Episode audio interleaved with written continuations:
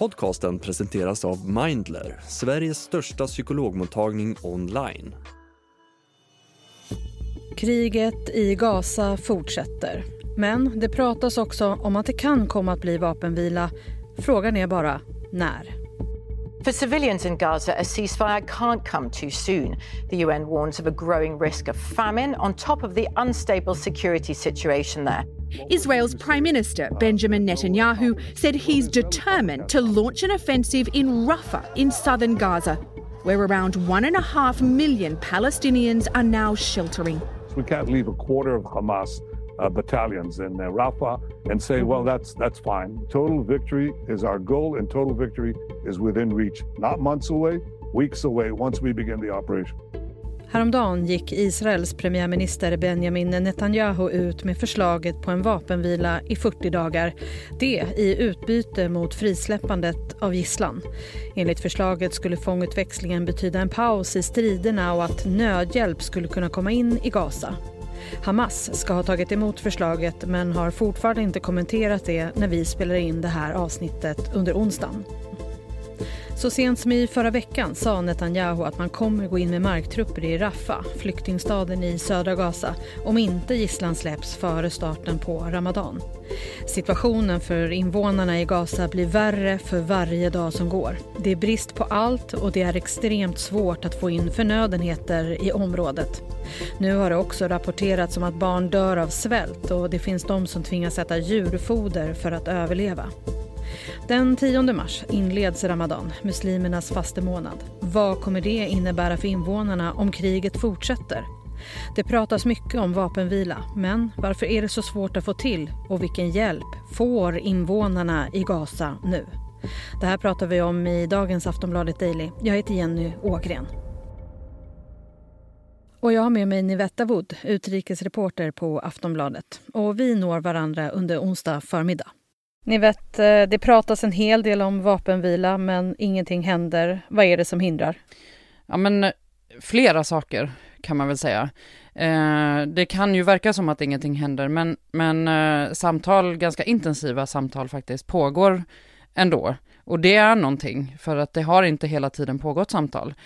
Så här, knäckfrågan är ju kanske de mer långsiktiga frågorna. Jag tror att eh, både Hamas vill ju förstås se ett eldupphör och eh, Israel vill få hem eh, de som är kidnappade av Hamas eh, i Gaza.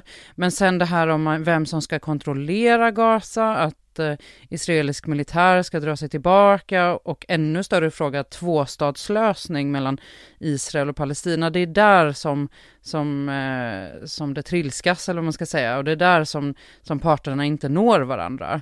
Eh, men ja, det är positivt ändå att de här samtalen pågår och att förslagen faktiskt blir offentliga, eh, även om eh, det ju sker väldigt mycket som vi inte får ta del av. Vem tror du kommer ta första steget mot en riktig vapenvila? Ja, men det här är en, det är en lite svår fråga för att det är liksom inte riktigt eh, så det fungerar i, i den här extremt komplexa eh, konflikten. Steg tas hela tiden.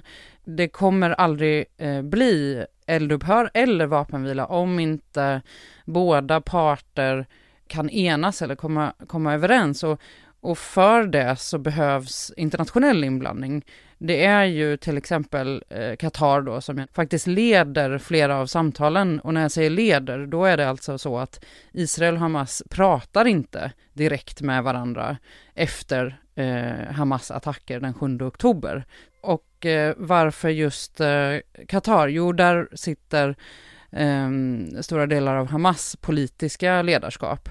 Och på liksom, som Israels närmaste allierade finns ju USA och där har vi också sett USAs utrikesminister Antony Blinken som mer eller mindre åker skytteltrafik till eh, ja men både Israel förstås och eh, till exempel Västbanken och även Qatar och Egypten och ja men till andra arabländer. Så att det här är liksom en, en lång och bred och komplicerad process eh, som ju också påverkar läget på marken och eh, frågan om eldupphör och vapenvila.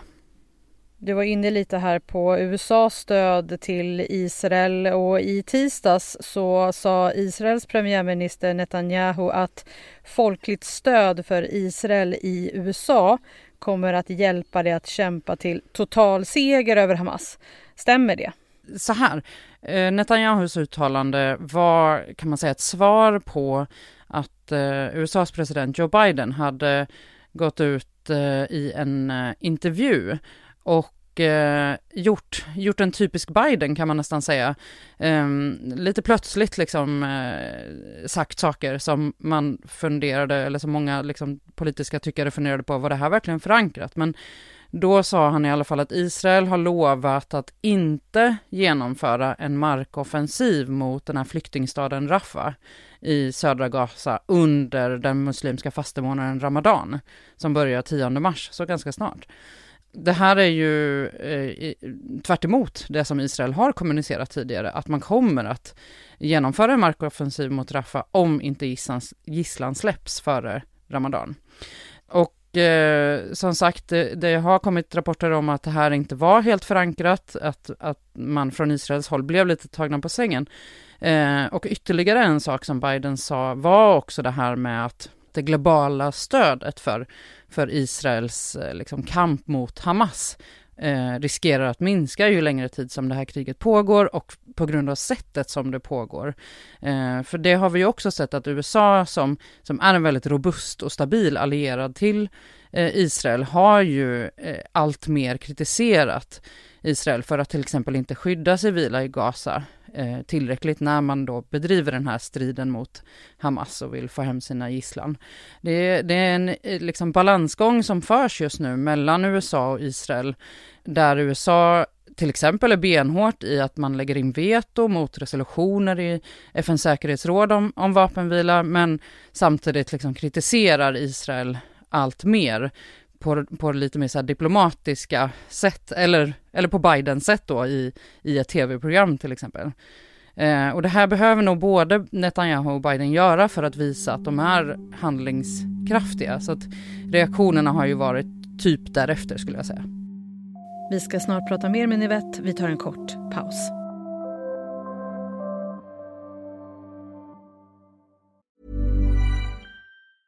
Quality sleep is essential for boosting energy, recovery, and well-being. So, take your sleep to the next level with Sleep Number. With a Sleep Number smart bed, you can individualize your comfort level and enjoy a better sleep night after night. JD Power ranks Sleep Number number 1 in customer satisfaction with mattresses purchased in-store. And now the Queen Sleep Number C4 smart bed is only $1,599, a saving of $300 only for a limited time. For JD Power 2023 award information, visit jdpower.com/awards. Only at Sleep Number stores or sleepnumber.com. Ni vet, vi pratade med dig för två veckor sedan. Då hade det varit en förödande attack i Rafah. Vad har hänt där sedan dess? Eh, ja, precis. Rafah är ju alltså en, eh, en liten stad i södra Gaza eh, som före detta krig hade ett, ett befolkningsantal på ungefär 280 000. Nu finns eh, majoriteten av Gazas invånare i Rafah, över 1,4 miljoner. De är totalt 2,3 miljoner i Gaza. Så väldigt, väldigt många flyktingar finns där. Och Israel, som jag nämnde tidigare, har hotat med att man kommer att gå in i Rafah med marktrupper om inte Eh, gisslan släpps. Det här var ju ett sätt att liksom trycka på eh, mot Hamas. Och sen dess så, så har det skett eh, ytterligare attacker i Rafah. Eh, vi har en medarbetare i eh, södra Gaza, Mohammad El-Masri, som eh, har eh, rapporterat för, för oss att eh, många faktiskt flyr från Rafah till, tillbaka upp till norra delarna eller centrala delarna, där det ju också sker attacker och där det dessutom är allt svårare att, att få in nödhjälp, så att man flyr liksom från ett helvete till ett annat, bokstavligt talat. Det har också varit små protester mot Hamas inne i Gaza. Vad handlar de om? Det har pågått eh, lite då och då. Det är små protester, men ändå. Och eh, bland annat eh, en väldigt nyligen i, i den här gränsstaden, flyktingstaden Rafah, eh, just eftersom den ligger Eh, allra, alltså den ligger liksom i Gazas allra sydligaste spets, så är det också där eh, som gränskontrollerna ligger. Så det är dit som, som hjälpleveranserna kommer in först. Och då skulle det komma en eh, leverans av fårkött från Saudiarabien nyligen. Och eh, då delade sig inte den här leveransen av mat ut, utan istället så såldes den på eh, marknaden. Och det här är ju hungriga, desperata människor. Det kommer ju rapporter om undernäring och till och med om faktiskt eh, svält, alltså människor som har svält ihjäl, framförallt i norra Gaza ska sägas. Eh, så att det ledde till protester och då blir det ju att man förstås protesterar mot de som styr. Hamas har ju styrt i Gaza i nästan 20 år. Eh, men det är absolut inte så att alla i Gaza stöttar Hamas. Eh, vi har ju skrivit om till exempel människor som, som faktiskt firade efter de här attackerna och när gisslan till exempel fördes in i Gaza. Men det finns också, det här tror jag faktiskt att man glömmer, eh, det finns ju de som protesterar mot Hamas för att det är ett otroligt repressivt styre och det har förekommit till exempel att att människor som har begått eh, brott mot det som Hamas menar är liksom det rättfärdiga eh, muslimska samhället, att de har liksom ja men det har förekommit avrättningar på gator och liknande. Så att det är som sagt en otroligt repressiv grupp som inte heller tillåter opposition. Eh, Hamas körde ju ut eh, det andra partiet, Fatah, eh, i början av 2000-talet när man vann valet. Eh, så att det här är ju ehm, en, en väldigt liksom komplex grupp som absolut inte alla eh, i Gaza tycker om. Eh, och särskilt inte när den gruppens agerande leder eh, indirekt liksom till att, att människor dör, dödas, att det, att det råder krig, att, eh, att ens hem förstörs. Ja, men du förstår vad jag försöker säga. Det är, eh, så det är väl det som man kan säga att de protesterna handlar om. De är väldigt små, eh, därför att många är också väldigt, väldigt rädda. Hamas har ju visat med all tydlighet vad man gör mot motståndare. Situationen för civila i Gaza är fruktansvärd. Det blir bara värre för varje dag som går som man förstår. Jag hörde också att invånarna behöver äta djurfoder för att klara sig. Ni vet, vilken hjälp är det som kommer in? Extremt lite hjälp om man ska svara kortfattat. I norra Gaza så kommer i princip ingen hjälp in. Eh, det har nu gått en månad sedan ehm, FNs senaste större hjälpleverans kunde nå fram till norra Gaza. Och det kommer eh, rapporter också om eh, barn framförallt som, som faktiskt kan ha dött av svält. Och det är ju det är helt fruktansvärt förstås. Eh, och det kommer även rapporter om det som du nämnde, att människor äter djurfoder. Men också det här då som vi pratade precis om, att den hjälp som kommer in säljs väldigt, väldigt dyrt på svarta marknaden till exempel. Eh, så att situationen för civila är fruktansvärd. Det handlar inte bara om mat, det handlar om att sjukvården är i princip havererad eh, på grund av bombningar, på grund av att man inte har några resurser, att hjälp inte kommer in, eh, att man har slut på bränsle, det finns inte rent vatten. Sanitet har också totalt kollapsat och det eh, kommer uppgifter om liksom, avloppsvatten som, som rinner längs gatorna. Och i Rafah då, där, där eh, majoriteten har, eller nu befinner sig, så är det ju också så otroligt tätbefolkat. Människor får inte plats. De sover ute på marken eller under tunna tält. Och den som har varit i Mellanöstern i februari vet att det är, en, det är inte en trevlig vinter. Det är iskallt och det kommer eh, störtskurar av regn och människor har liksom ingenting. Ramadan närmar sig. Vad innebär det här för befolkningen? Ja, jag tror att alla håller andan lite nu eftersom det har kommit så olika besked. I värsta fall så blir det en markoffensiv eh, från den israeliska militären.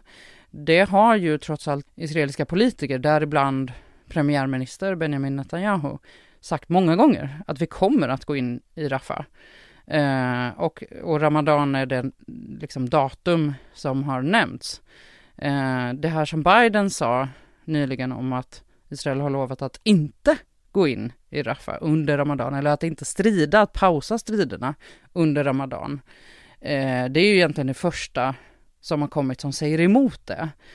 Um, om det nu var liksom en testballong eller om det var ja, men ett sätt att pressa Israel, det återstår att se. Men just nu så lever ju människorna i Gaza i en total katastrof, en humanitär katastrof. Och det är ingenting som pekar åt att det kommer att bli bättre. Men man hoppas ju förstås på ett eldupphör. Sist här Nivetta Wood, utrikesreporter på Aftonbladet. Jag heter Jenny Ågren och du har lyssnat på Aftonbladet Daily.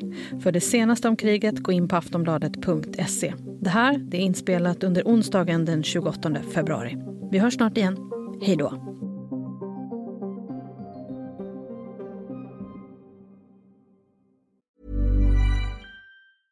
Hej, jag Ryan Reynolds. På Mint Mobile, we like to do the opposite of what Big Wireless does. They charge you a lot we charge you a little. So naturally, when they announced they'd be raising their prices due to inflation, we decided to deflate our prices due to not hating you.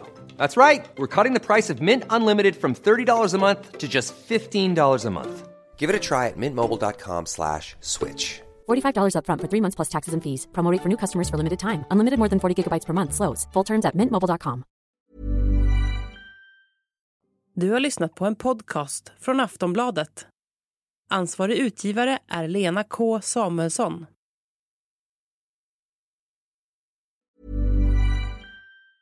Tired of ads barging into your favorite news podcasts? Good news. Ad-free listening is available on Amazon Music. For all the music plus top podcasts included with your Prime membership. Stay up to date on everything newsworthy by downloading the Amazon Music app for free or go to amazon.com slash news ad free. That's amazon.com slash news ad free to catch up on the latest episodes without the ads.